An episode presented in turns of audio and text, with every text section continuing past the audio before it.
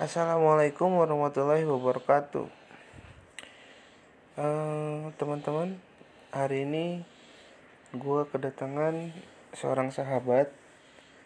Beliau berprofesi sebagai seorang dosen, dosen muda, eh, tepatnya dosen manajemen. Eh, hari ini kita bakal ngobrol-ngobrol seputar profesi dosen apa suka dukanya? Apakah profesi dosen di Indonesia ini sudah menjanjikan? Oke langsung kita mulai aja. Hey. Iya, halo, selamat malam. oke kenalin dulu dong. Siapa namanya? Eh di sini kalian bisa manggil gua Nisa atau Ibu Nisa atau Teteh Nisa mungkin. Ya, sesuai dengan prolog pembuka tadi, emang gue profesinya sebagai dosen muda. Baru satu dua hari lah jadi dosen. Cuman gue ngerasa harus mendalami profesi ini mungkin untuk ke depannya akan menjanjikan Oke, sebelumnya boleh nggak disebutin lo tuh ngajar di mana, di kota apa, biar orang-orang tuh pada kebayang gitu. Boleh nggak? eh gue ngajar di salah satu kampus di kota Cirebon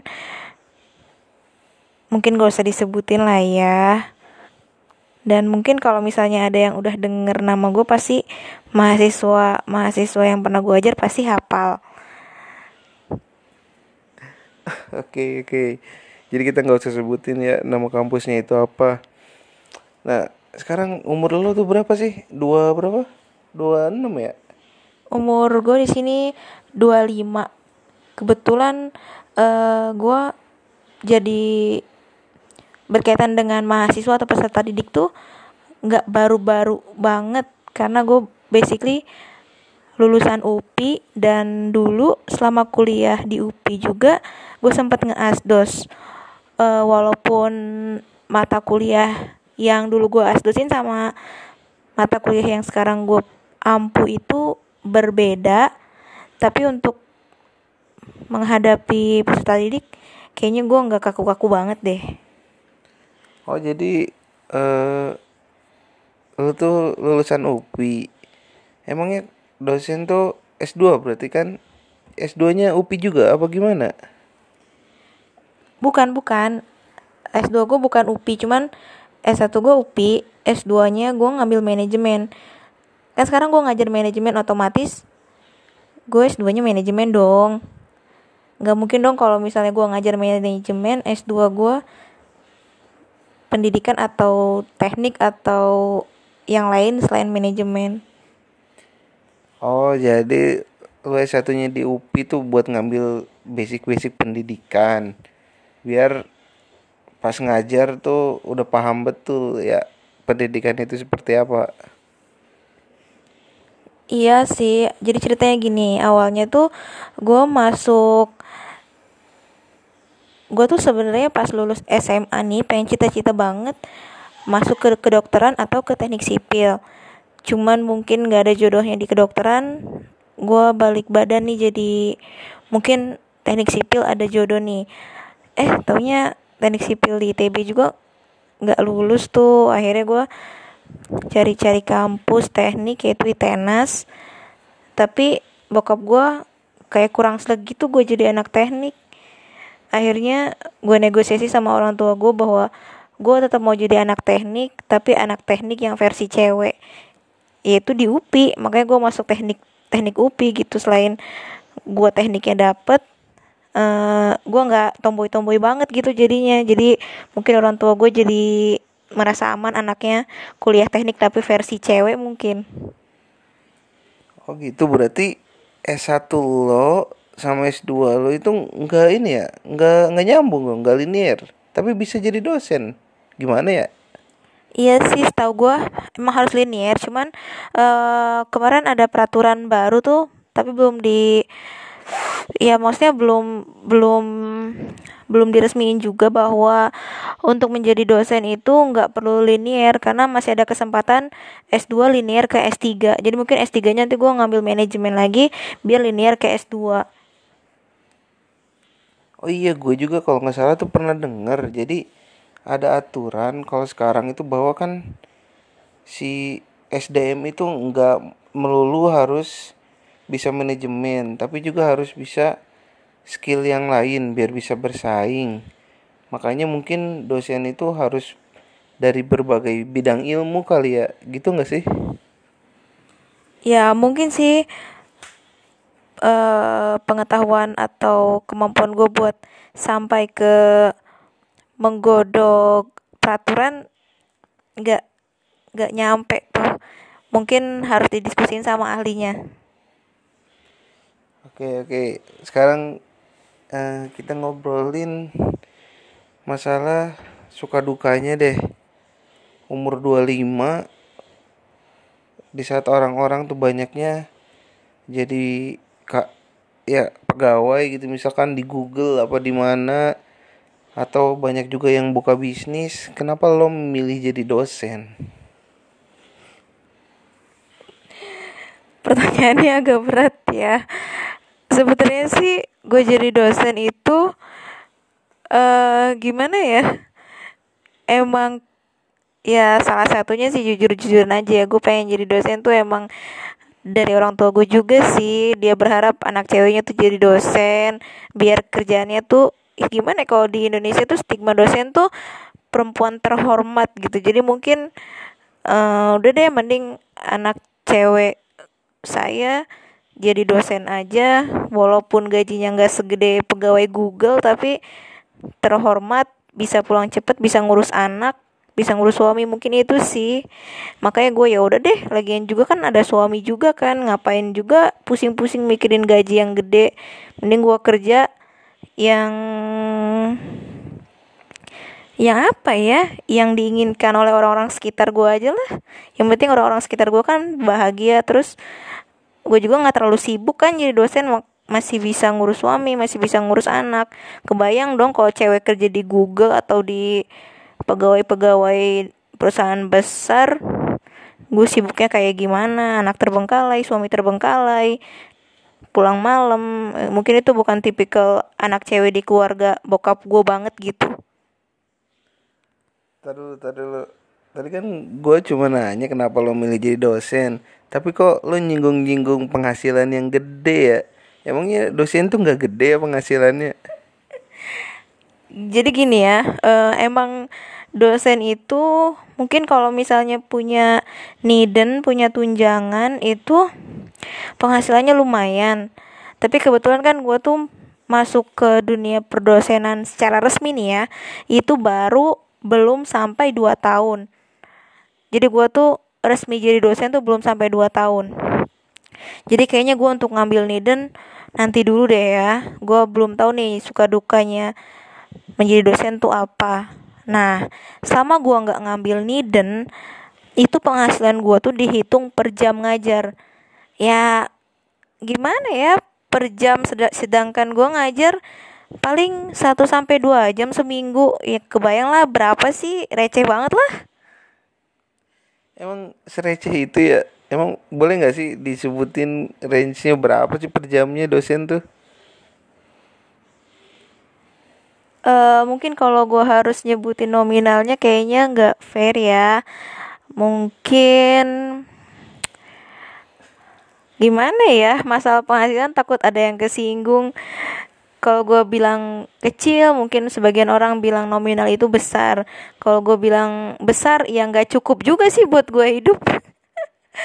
Uh, buat ongkos gue ke kampus aja kayaknya ya cukup sih uh, ya alhamdulillah lah kita bersyukur aja ya masalah nominal nya besar atau kecil yang bisa gue pastiin yang pasti lebih kecil dari pegawai BUMN atau pegawai-pegawai di Google gitu. Oke. Okay. Oh iya terus tadi gue kalau nggak salah denger tuh ada suami, ada anak. Emang umur 25 lu udah nikah ya? Udah, udah. Udah nikah, udah punya anak. Wih, keren. Umur 25 nih udah punya anak, udah nikah, udah jadi dosen. Kurang apa lagi ya? Tapi sebenarnya gue tuh mau nanya suka dukanya. Tapi lu udah nyebutin, lu belum tahu suka dukanya jadi dosen. Gimana ya? Bisa dijelasin lagi nggak? uh, ya maksud maksud suka duka itu kan uh, eh, gue belum terlalu kenal gimana ya kalau suka duka itu penghasilan berbanding dengan keadaan kampus. Sedangkan gue juga nggak terlalu lama tuh di kampus. Maksudnya belum belum terlalu lama di kampus. Jadi kan istilahnya gue gaji segini gue belum tahu betul tuh keadaan kampus tuh bagaimana. Apakah itu worth it atau enggak buat gue gitu maksudnya oke okay. uh, eh, oke okay. Ya kan lu tuh kan dosen manajemen uh, itu tuh cuman satu lingkup mata kuliah manajemen atau gimana sih dosen manajemen tuh ngajarnya tuh apa aja ya dosen manajemen tuh ngajar mata kuliah yang ada di jurusan manajemen masa ngajar biologi sih pak ya enggak maksudnya itu cuma berarti kan cuma satu kuliah manajemen dong. Kan waktu gue kuliah juga dulu ada kuliah manajemen. Nah berarti dosen manajemen tuh cuma ngajar satu mata kuliah manajemen. Apa gimana? Iya enggak. Maksudnya kan di situ manajemen itu berarti sebuah jurusan yang di mana peserta didiknya atau mahasiswanya itu diharapkan bisa memanage sesuatu. Dalamnya itu kan ada manajemen operasional ada manajemen macem-macem lah nggak perlu disebutin. Malu lah sama anak manajemen pasti pada tahu. Oke oh gitu. Gua kira kalau jurusan kuliahnya manajemen kuliahnya manajemen doang setiap hari sampai lulus. Jadi enggak ya enggak pak. Oke uh, sekarang sebagai dosen muda nih ngadepin anak muda juga yang baru masuk kuliah tuh kan gimana sih cara lo bisa memanage mereka biar lo tuh dihormati lah? Padahal lo kan masih muda juga gitu. Kalau dosen-dosen senior kan udah pasti jelas mahasiswa juga pasti hormat banget kalau sebagai dosen muda gimana caranya biar lo bisa berwibawa di depan mereka? Nah ini nih ya yang pengen gue bahas. Uh, jadi kesulitan jadi dosen itu sebenarnya kalau misalnya mahasiswanya itu mahasiswa yang reguler itu kayaknya nggak terlalu susah buat ngarahin. Tapi kebetulan waktu gue pertama kali join di kampus di kampus X ini gue dikasih kelas mahasiswanya kelas karyawan dong. Dan emang agak sulit juga ya manage-nya. Gue harus menerangkan ke kelas karyawan yang notabene mereka itu karyawan. Dan umurnya tuh di atas gue. Bahkan gue ada ngajar mahasiswa ya seumuran bokap gue kebayang dong gimana caranya supaya aduh gue tuh pengen dihormatin tapi gue juga harus ngehormatin. Ya jadi gue berusaha gimana cara supaya seimbang tuh. Kalau misalnya gue ngajar kelas reguler ya itu lebih enak karena gue nganggap mereka itu adik-adik gue dan gue ngerasa gampang aja gitu manage mahasiswa reguler karena mereka kan rata-rata baru lulus SMA kan. Apalagi kalau misalnya gue kebagian ngajar yang semester 1, semester 2. Jadi enjoy aja gitu kalau kelas reguler. Yang keteteran tuh kalau kelas karyawan sih. Apalagi mereka anggap gue anak mungkin ya. Lu kok anak ngajar bapak gitu. gokil, gokil. Ya, gue juga nggak ngebayangin sih gimana caranya dosen muda yang harus ngajar orang tua gitu kan berarti ya itu keren banget sih. Uh, terus sekarang nih lagi pandemi kayak gini itu sistem perkuliahan kayak gimana? Online semua? Atau gimana? Iya online, kadang gue pakai Zoom, kadang gue pakai WA. Gue menyesuaikan budgeting mahasiswa juga sih. Kalau misalnya gue selalu pakai Zoom itu kan terlalu banyak memakan kuota. Sedangkan karena kebetulan gue ngajar di kampus kecil, itu untuk istilahnya untuk mengganti pulsa mahasiswa atau mengganti pulsa dosen itu nggak ada.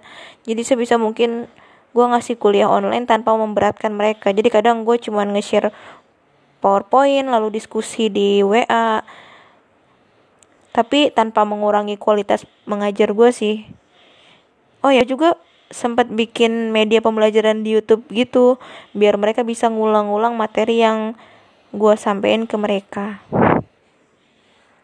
oh gitu oh yaudah sekalian aja disebutin YouTube channel lo tuh apa biar nanti orang-orang yang lebih tertarik ke ilmu manajemen tuh bisa belajar juga dari channel yang berfaedah.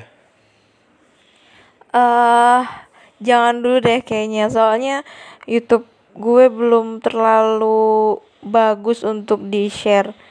Mungkin nanti kalau tampilannya udah oke, okay, suatu saat nanti bakal gue share. Oke, okay, ya udah terakhir terakhir nih. Uh, ada nggak sih tips dari lo buat mahasiswa-mahasiswa yang mau lulus terutama itu jurusan pendidikan yang notabene bakal jadi guru atau bakal jadi dosen ketika menurut lo penghasilan juga tidak terlalu besar itu gimana cara mereka biar bisa survive? Eh uh, kalau buat cowok nih ya kayaknya untuk jadi dosen bukan pilihan deh Mungkin kalau untuk cewek yang mau jadi dosen, pastiin dulu kalau suami lo tajir. Itu. Oke, berarti kalau gitu suami lo tajir ya. Oke, thank you Ibu Nisa. Oke, sama-sama.